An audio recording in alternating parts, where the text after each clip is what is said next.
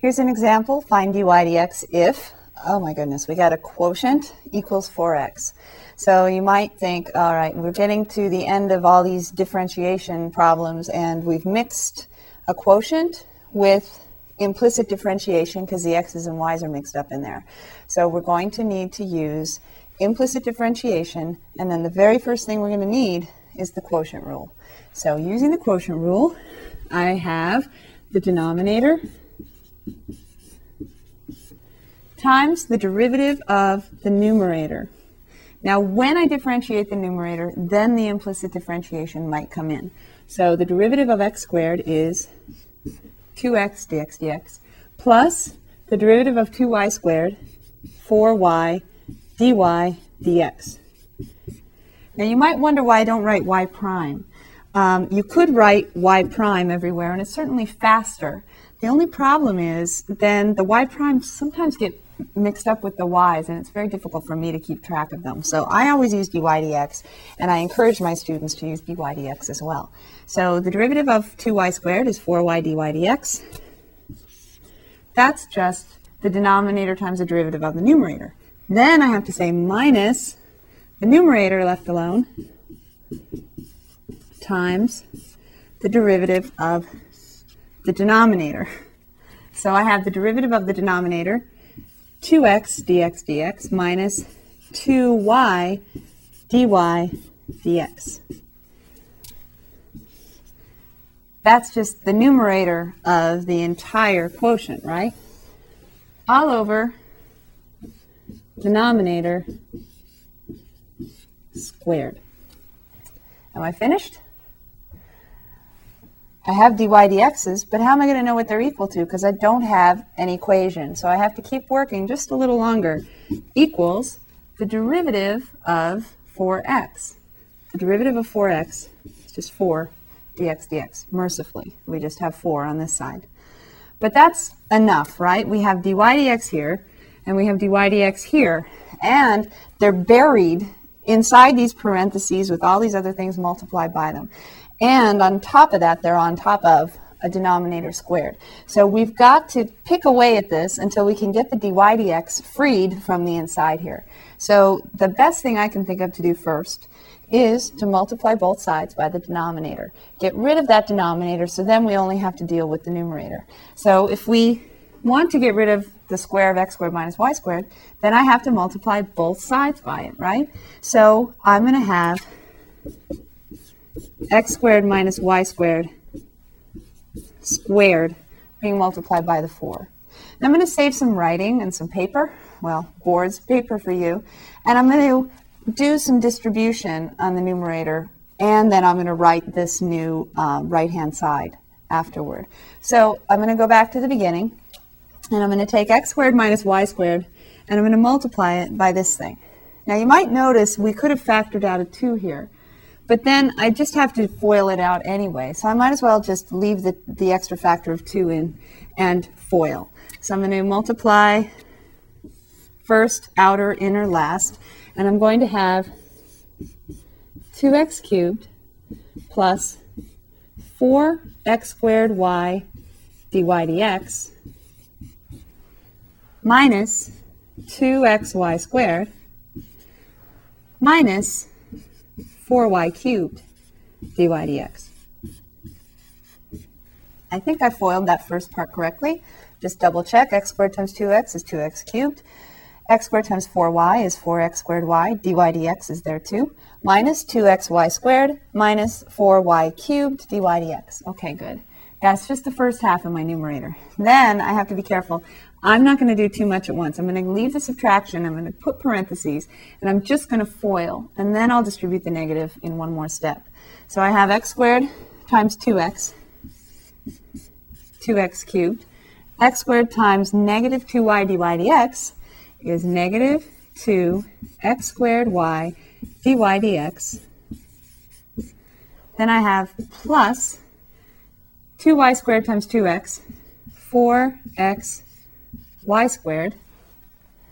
Then I have minus 4y cubed dy dx. all of that is way too long, and it's equal to 4 parentheses x squared minus y squared squared. Remember the objective. Keep our eye on the ball, which is dy dx. I want to get dy dx terms by themselves on one side and everything else on the other side. But to make life a little easier, I also need to get it out of parentheses first over here. So I have to distribute the negative in. And then I want to combine any like terms, if there are any, on the left-hand side, so I have left less to take over to the right-hand side. So let's see. Um, I don't have any like terms so far outside of the parentheses. So the first thing I'll do is distribute the negative sign. And actually, when I do that, I'm going to line up any like terms vertically, just to one, save space, and two, help me in, find, in combining them. So I'm going to start with the very left-hand side, which is just my 2x cubed. And then I have plus 4x squared y dy dx. And then I have minus 2x y squared. And then minus 4y cubed dy dx.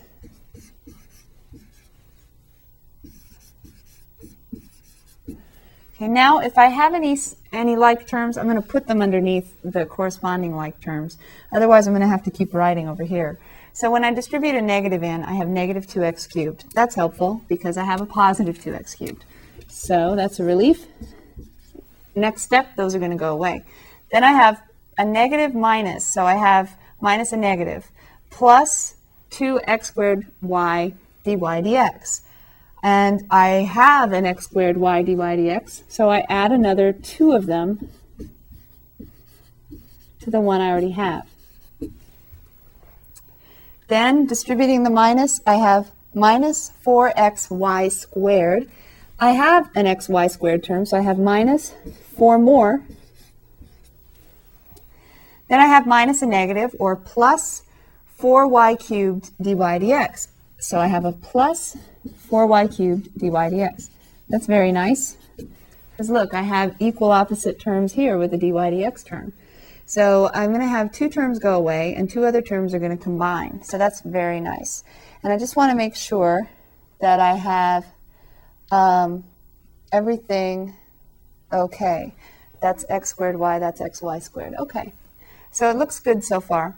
And that's going to equal 4 times the square of x squared minus y squared.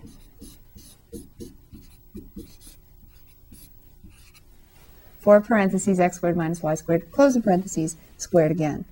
So now when I put together my like terms, I have 0x cubed, and then I have 6 x squared y dy dx minus 6xy squared, and then I have plus 0 dy dx.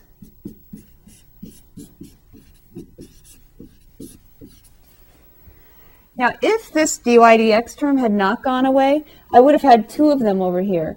I would have isolated the two dy dx terms, and then I would have moved the plus 6xy squared to the other side in order to do it. And then I would have had to factor out a dy dx. Now, we're going to do another example that's going to require us to factor out dy dx so that you can see that step. But if there's only one dy dx term, then it's a little easier to solve for dy dx. So I'm going to I'm going to add the 6xy squared to the other side.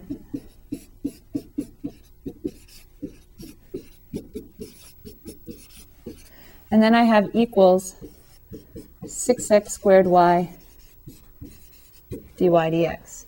And then if I divide both sides by 6x squared y, I have dy dx equals 4 times x squared minus y squared quantity squared plus 6xy squared all over 6x squared y. Is there any more that I can do? I have a 4, a 6, and a 6. In every term in the numerator, I have a factor of 2, and I also have a factor of 2 in the denominator. So I can actually factor out 2 so that I can cancel one of them.